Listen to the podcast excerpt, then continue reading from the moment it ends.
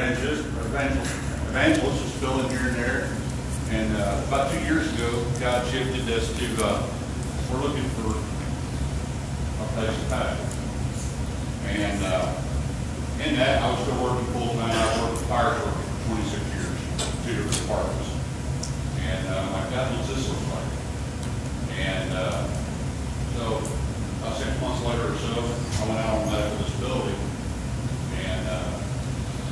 And uh, as forward the last couple of years, almost two years ago, God told me to do a season of rest. I found out rest requires a lot of patience. And, uh, and I've done a lot of seeking, a lot of soul searching, and God's been doing a lot of things in my life, just letting me just learn how to minister, and how, how to look at people, and how to love people, and how to, quite frankly, build over times. And, uh, you know, regardless of what season you're in, God's with you. Whether it's a season you're busy with work, or a season you're seeking and searching, or even when it's in a good season, when it's a season of a child that, that's not feeling well, that's had, has a sick issue. We had two kids, and I did, had heart surgery babies. And now they're twenty and twenty-four years old and healthy. Uh, well, I want to share with you, God's got you where you're at. God will carry you through where you're at. God will carry you to what the next season is, even when you don't know what the next step is. God has you. Thank you. Amen. Amen. Praise God. Well, I'm, I'm getting there. I, I, I- I've actually got some change I had in my pocket. Judy got her bucket and all that. And uh, so before we turn these children loose for children's church, all you kids, I think, remember how to work this, right? You go stand and look real pitiful in front of every adult until they you funny. No, you don't look pitiful, you look wonderful. So, uh, tell you what, all you kids, good, good. Judy's already left the piano, so just go ahead and, come on. Go to play the chain. Boys go in the blue blanket, girls go in the yellow orange. You drop something in the floor. Every penny counts. Here you buddy. Buddy,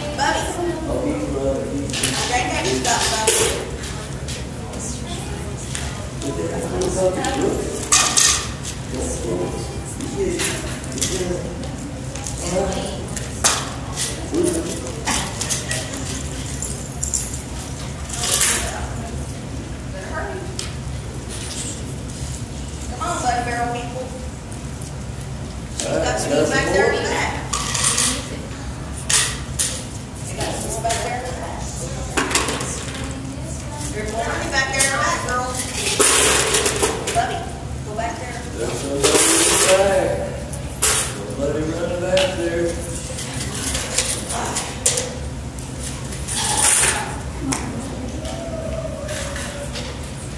All right, I think we're about to get it. We got one more thing we're gonna do before you take it out. Other than Sister Susan, you're doing that today? All right, all you kids, stand up. Look this way. I want every kid in this place, I want you to say this out loud with me. Lord Jesus, Lord Jesus, use this money to save the lost praise the Lord and train the found. and train the man. In Jesus' name, In Jesus' name. amen. Amen. Praise God. Woo, good Lord, amen.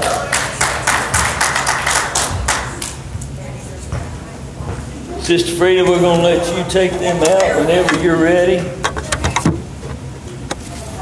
Glory to the Lamb. Okay, are y'all wanting this free? She leaving?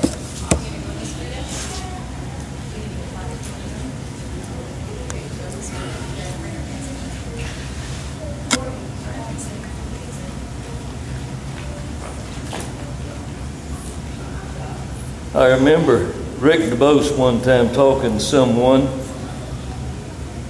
and it was a younger man, and the young man was talking about having a PowerPoint and all that, and Rick said, "Well, I can use them, but you know, I don't have to have one." And I've, there's been times it didn't work, or went to a church and they didn't have it. The young guy said, Well, what do you do if there's no PowerPoint? How in the world can you preach without a PowerPoint? How can you hold their attention?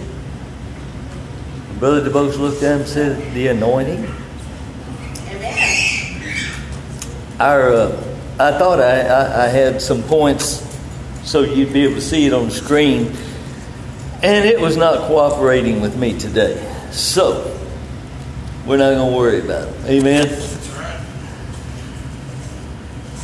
I started this with part one, and in Revelation chapter 2 and 3, there's seven letters that we understand as you read through all of it that God sent to the angel messenger, which actually translates as to the pastor of each of those seven churches. And it actually applied to that church right then and there in their day, but you know what? It applies to us today. How many of you know John 3.16 still applies? Amen? Hallelujah. Know, so it applies to us.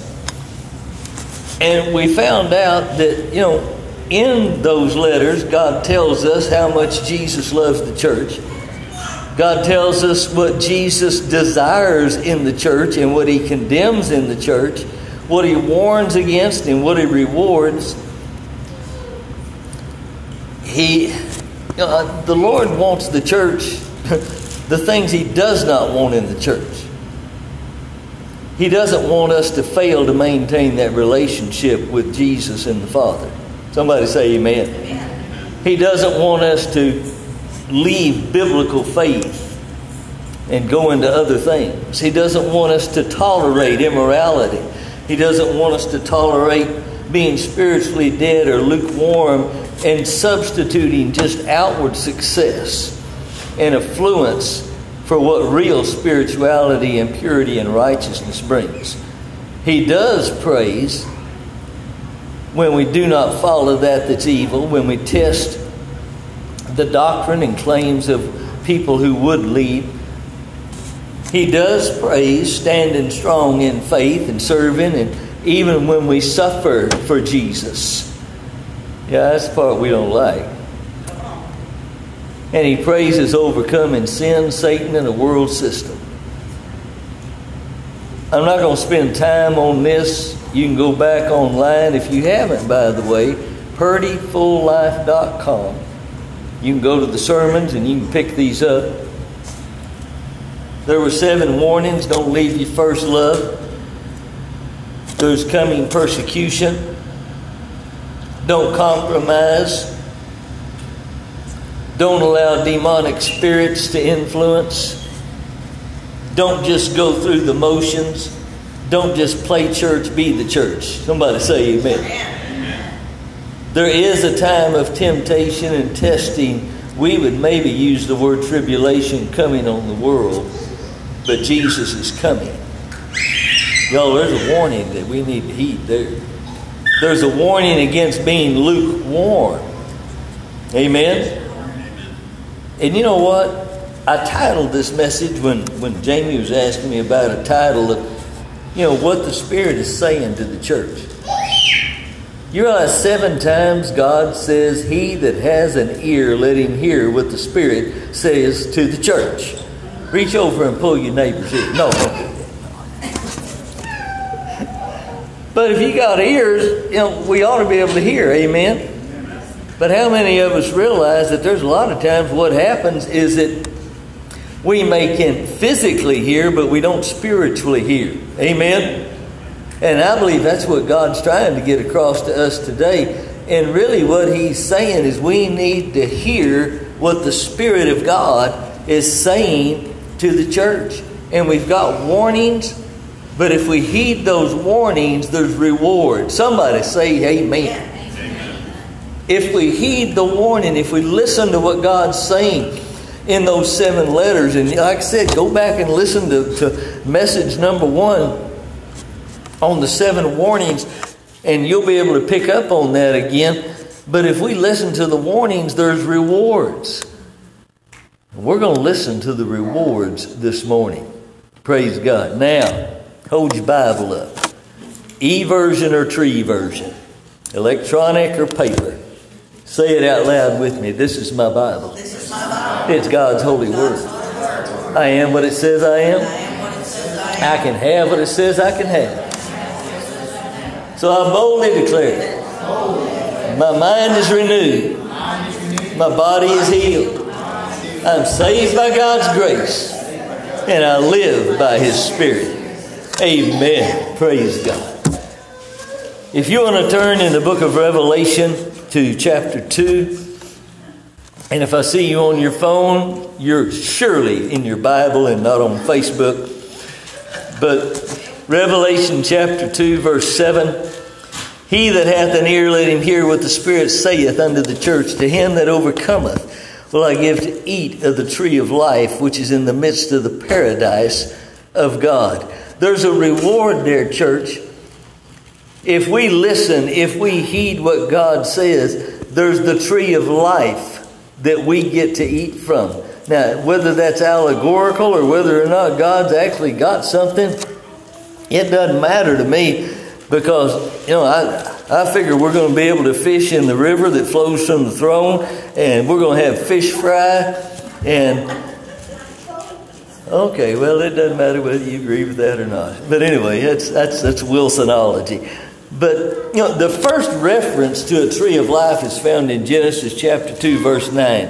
The Bible says that God planted the tree of life in the Garden of Eden with Adam and Eve. But then, when Adam and Eve sinned, God drove them from that garden. And Scripture says so that they could not eat of the tree of life. And you go, well, what in the world would God do that for?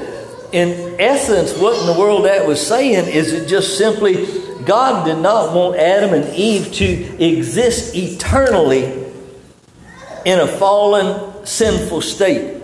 So he drove them from that rather than allow them to have that eternal condition stay on them. I think what that says to us, y'all, is that the greatest reward we've got is eternal life. Boy, you missed a good place to say amen. The greatest reward we've got is eternal life. Really, when we receive Jesus Christ as Lord and Savior, the Bible says that we become a new creature, that we're made one spirit with the Lord, that all of our sins are forgiven. And you literally receive eternal life then. Some people say, well, when I die, I'm going to get eternal life. You better have eternal life before you die. Amen. You know, uh, but I believe that what God is saying to us is that He wants us to live eternally with Him. Well, you need to chew on that sometime today. Amen. Now, look at verses 10 and 11 in Revelation chapter 2, because this is the second one. And it says this it says, Fear none of those things which thou shalt suffer. Boy, doesn't that sound exciting? How many of you know that in this life you can have troubles, trials? There, there can be suffering. Amen? How many of you know God don't let it last too long? Amen? Fear none of those things which thou shalt suffer. Behold, the devil shall cast some of you into prison that you may be tried. You shall have tribulation ten days. That's just speaking of a period of time. Be thou faithful unto death. I'll give thee a crown of life. He that hath an ear, let him hear what the Spirit saith unto the church. He that overcometh shall not be hurt of the second death. Let me just say it this way this reward just ties right into the first one. We receive eternal life. We we, we receive a crown of life. And we escape the second death, which is a lake of fire. Hallelujah. You realize that, really, I think the main thought I want you to get out of this is you don't have to go to hell. I don't know how many times I've heard people say, well, if there really is a loving God, like you say, a loving God would not send people to hell. A loving God has done everything, including sending his own son to suffer unspeakable pain and torment so that you and I don't have to. God isn't sending anybody to hell. The ones that wind up there are going because they totally reject the salvation God's given. Y'all, there's a reward eternal life. it's not just eternal life, it's the escape from eternal torment. Y'all, we are a spirit being. You're not ever going to cease to exist. That's the miracle of birth. Even when you when you see these children, these you know these infants, when when a human being comes into existence, there's a spirit being created. Now, how that happens, I have absolutely no idea. God doesn't explain that. I'm glad He doesn't. That'd be like me trying to sit and. I, I, our, our oldest daughter's husband is a high level computer programmer. And he used to try, oh, he would get so excited. His name's David. David sat there and he'd begin to tell me all about this algorithm he was writing and how he was putting this code in here and this code in there and that code did this and this code did that.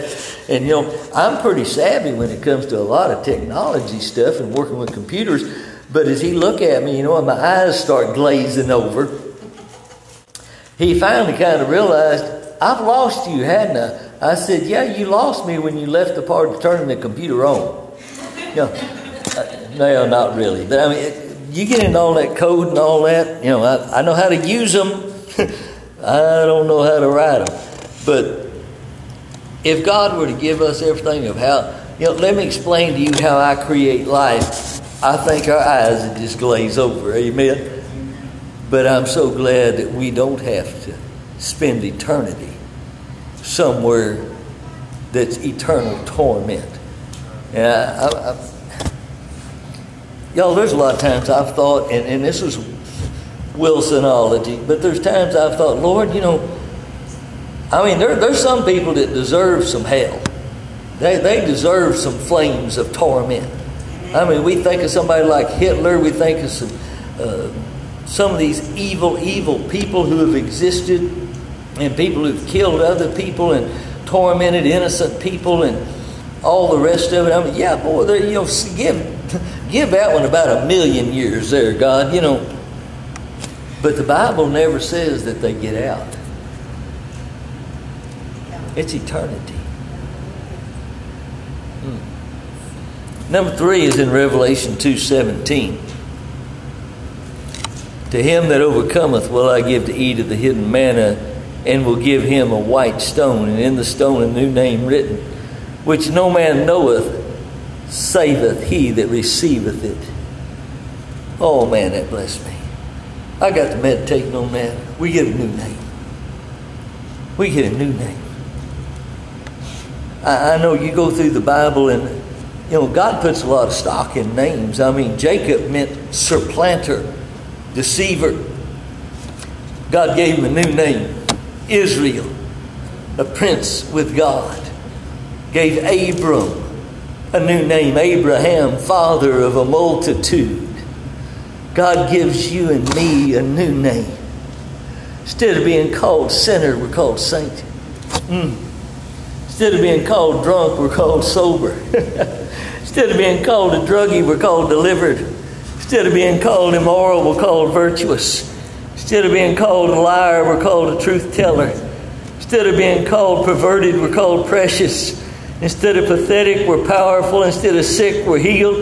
Instead of dead, we're alive. Instead of lost, we're found. Somebody ought to just praise God for a minute. God gave you a new name.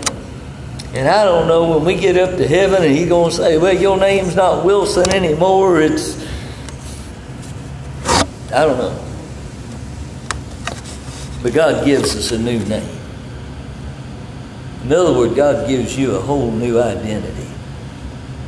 And it starts when you make Jesus the Lord of your life. And you know what? That, that starts with a prayer. And then you follow on from there. Well, what if I stumble? What if I fall? Well, you get up. How many of you can walk instead of crawl like you did when you were a baby? Mm-hmm. Yeah. Isn't that amazing? You know, babies crawl and then all of a sudden they start pulling up and then they start walking and inevitably they fall down. Of course, they're so close to the ground it doesn't do too much. You know. But seriously, how many times do we fall? I mean, I remember riding a bicycle. How many times do you fall? You fall a bunch, but you get up. Hmm. Lord. In Revelation, the 29th verse of the second chapter, God says, I'll give him the morning star. That's the King James. The New Living Translation says it this way They will have the same authority I received from my Father, and I will also give them the morning star. It's kind of a twofold reward there. Number one, we have authority. Y'all, there's a lot of times I think we stand around going, God, I, I, I need you to just, Lord, you need to, to, to, to get the devil off my case. God, you need to get the devil off my case. God, you need to get, get rid of this and get rid of that in my life. I remember a story of one old preacher years and years ago, and I'm not trying to harp on something that some people kind of go, well, I, well, that sends you to hell because it's tobacco, and uh, this lady dips snuff, and some people kind of go, well, you know, tobacco won't send you to hell. No, but it usually makes you smell like you've been there. That'll hit some of you on the way home. But the whole point of it was, is, you know, she wanted to get rid of that, and she was down at the altar, and she was kneeling there, and she was getting really loud, in her prayer, kind of, you know, getting louder than everybody else, and oh, she was just crying out, oh, Jesus, take it. Jesus, take it. Jesus, take it. And the preacher finally walked over there to her. And he said, Ma'am, what do you want Jesus to take? She said, I want him to take this old snuff. And he looked at her and he said, Ma'am, he don't dip. There's sometimes we need to take authority. Yeah. Okay, some of us are going to have to think on that. About halfway home, you're going to figure it out. We have authority, and y'all, there's times that we, we have authority over demons. We have authority over the evil one. We can take authority in our homes. We can take authority over our own lives. We can take authority over our own thoughts.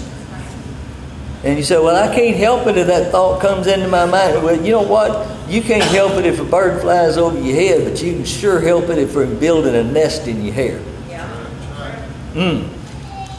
We're given authority. The second part of that is that we're joined together with Jesus for eternity. Jesus, according to another place in the book of Revelation, is the morning star. We need to take that authority. I wrote a little note to myself down here. You know, I think a lot of times we look and we're just, you know, begging God to do something when the Lord is saying, You take the authority that I gave you and you use it in my name. And a lot of times we just want to walk around feeling kind of pitiful and, you know, Lord, just look at me. I'm oppressed. Lord, look at me. I'm, I'm, I'm beat down. Look at me, Lord. Feel y'all. Everybody feels sorry for me. I got one word. We can't be pitiful and powerful at the same time. Amen. Hmm. In Revelation chapter 3, in verse 5, he says, He that overcometh, the same shall be clothed in white raiment, and I will not blot out his name out of the book of life, but I'll confess his name before my Father and before his angels. Mm. Uh, there, there's some powerful, powerful truth in this. Because we stand for Jesus in this life, Jesus will stand before the Father for us in the next. Mm. Our name will not, turn somebody and say, not, not be blotted out of the book of life in heaven. Now, I'm, I'm, I'm going to take just a second here and I'm, I'm, I'm going to be pastor for just a little bit. There's different camps at different times where people want to look at Scripture and they'll use as a proof text where Jesus said, you know, no man can pluck you out of the Father's hand. And that's true Scripture. Absolutely true. But if you want to take that and say you can go out and, you know, I, I prayed the sinner's prayer, and let's say you actually meant it when you prayed it. But then you want to just go and say, well, you know, I've, I got saved.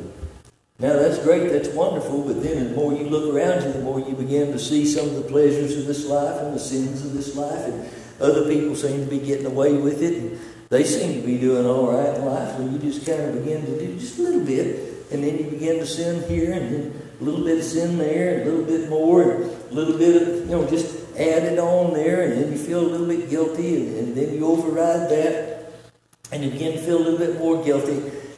There, there's a point, you know, the Bible teaches the wages of sin is death. It also teaches that sin will harden your heart. Yep. And you say, well, what sin is supposed to be the sin that sends me to hell? I, I don't know that I'd tell you that any one individual sin would do that, but sin will cause you to harden your heart to a place where you reject the blood of Jesus. And you trample underfoot the blood of the covenant. And what you once counted precious and understood, now you reject. Sin is dangerous. A good friend of mine says, you know, the devil wants you to stay in sin. If you just stay in sin, it's like letting the bully at school take and eat your lunch and pop the bag. but the whole point is this no, you don't live on a spiritual banana peel.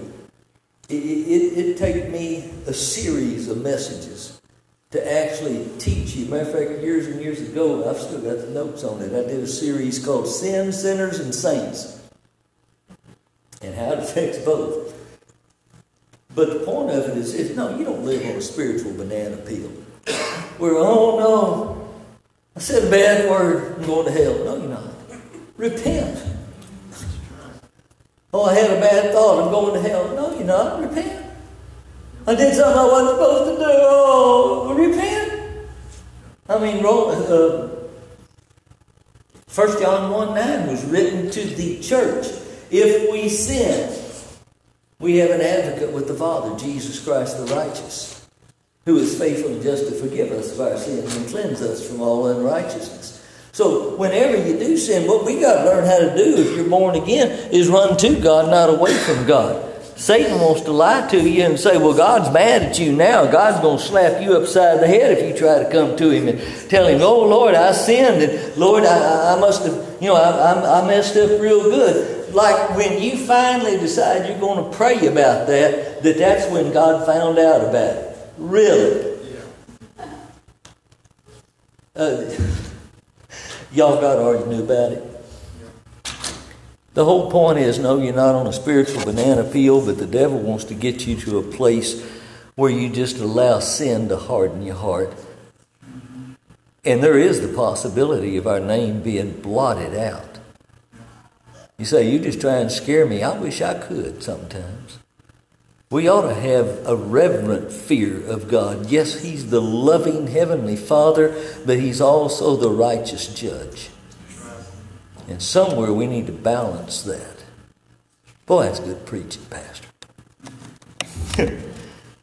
Turn somebody and say, Run to God. Amen. Don't run away from it. In the 10th and 11th, 12th verses of Revelation 3,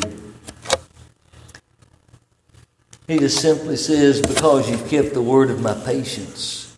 I also will keep thee from the hour of temptation which shall come upon all the world, to, dry, to try them that dwell upon the earth. Behold, I come quickly. Hold fast which thou hast, that no man take thy crown. Him that overcometh will I make a pillar in the temple of my God. He shall go no more out and I will write upon him the name of my God, the name of the city of my God. Mm.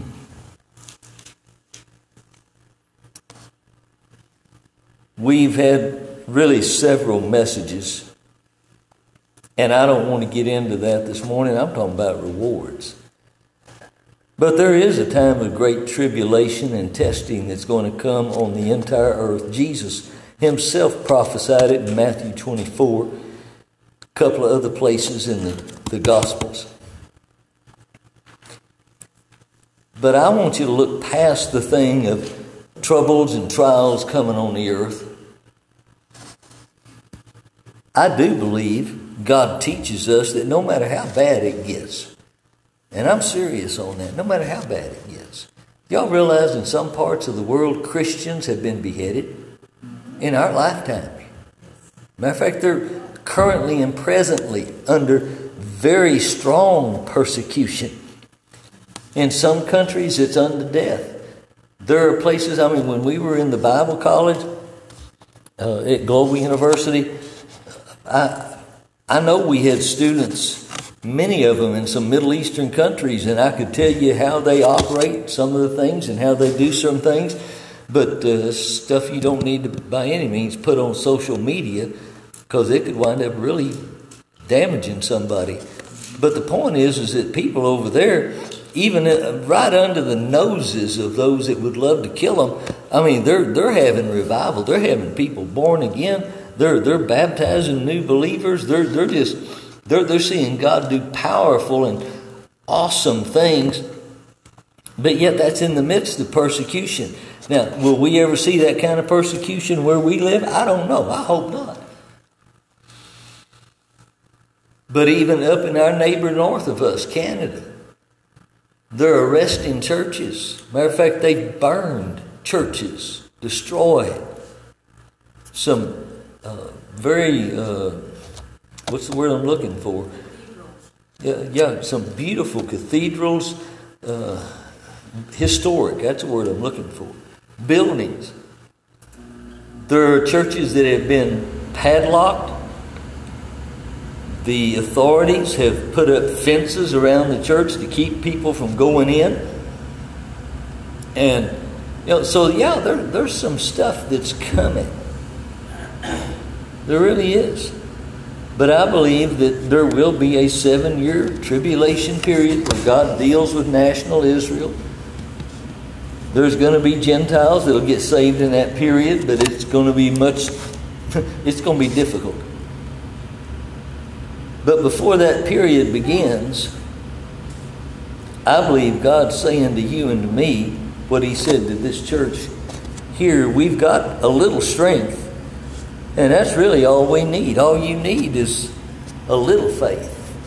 Faith is the size of a mustard seed can move a mountain. All we need is just faith in the name of Jesus. There are those that have not denied the name of Jesus. And God said He's making us pillars. You've heard people talk about, well, they're the pillar of the community. That means they're influencing. It means that, you know, that, that, that's, that's kind of where that is. Whatever, whether it's a company, whether it's a church, whether it's a community, God's making you and me pillars. Y'all, the church is what's holding this thing together. The church is holding back the just literal tsunami of evil. The church is the church is us. But y'all, one thing God spoke to me is that we're going up. We're looking for the uptaker, not the undertaker. Amen. We're looking for the Christ, not the Antichrist. Praise God. So there's there's a reward that we escape the wrath that's coming. And I don't know about you, I know enough when when I was growing up, if, if I got mom and daddy mad at me enough, uh, that wasn't good, especially if daddy pulled his belt off. Amen? Amen? So I just as soon get rid of wrath. Amen.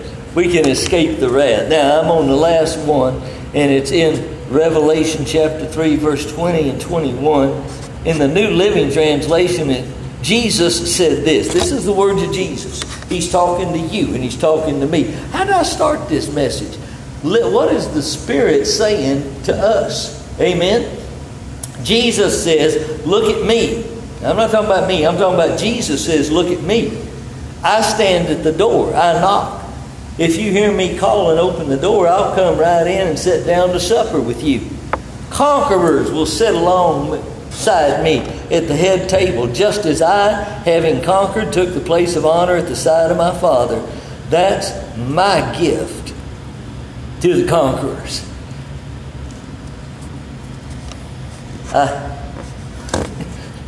I don't know, I, I have these flashbacks. Remember the movie Rocky Balboa? And uh, don't think on it too long. But, you know, here's this prize fighter, and he goes through and does all the beating up, and then he gets bruised and bloody and, and, and hurt and pain. And, he does all this, and when he gets through with the prize fight and he won, then he goes into the, the box office and they give him this big old check because he's the one that conquered. And he goes out with that big old check and he hands it to that little old, you know, 112 pound sweet lady that he runs around with. And she goes, woohoo! And she's holding the check. She's more than a conqueror. Y'all, that's what we are. Jesus fought the fight, but we're more than a conqueror. And I think the reward really is saying, Jesus is just saying, you know, I'm standing at the door. And all you got to do is invite me in. God will not force himself on anyone. And you can kick him right back out. God will never force his way into your life. But Jesus promises this thing of sitting down to supper with us. In other words, I'll live, abide. I'll, I'll be the friend that's there. It's His abiding presence in salvation. And you know, the language there just it's kind of like what God has said in other places. There's the marriage supper of the Lamb that we're going to live. We're going to we're going to we're going to experience that. I don't know. Sometimes it's just kind of funny, I guess. But I thought, you know what? That's got to be the biggest church dinner we ever went to.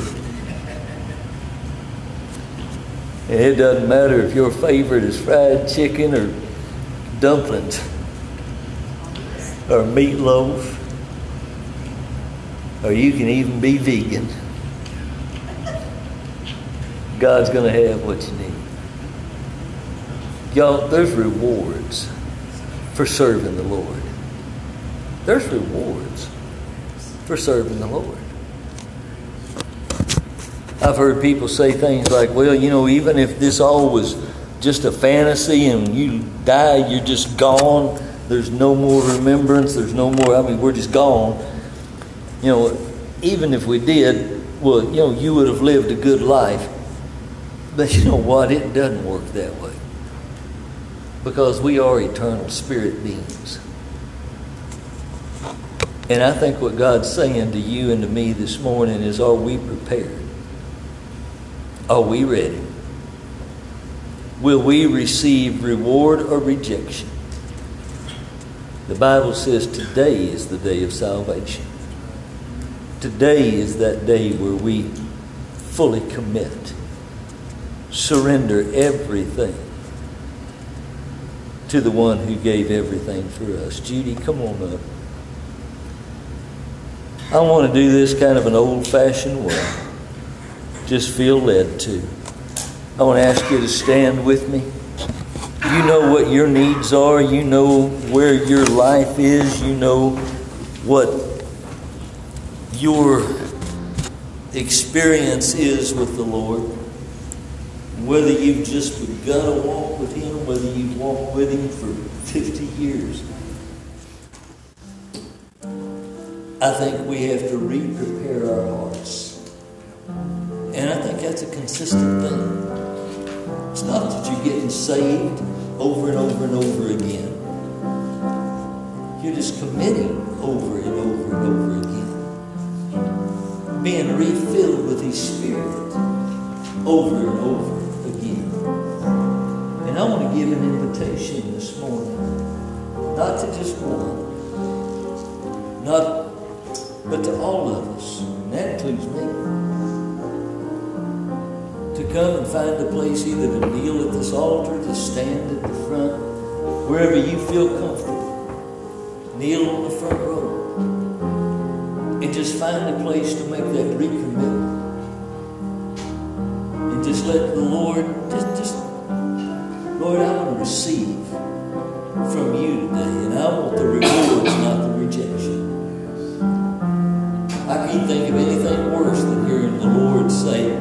Depart from me,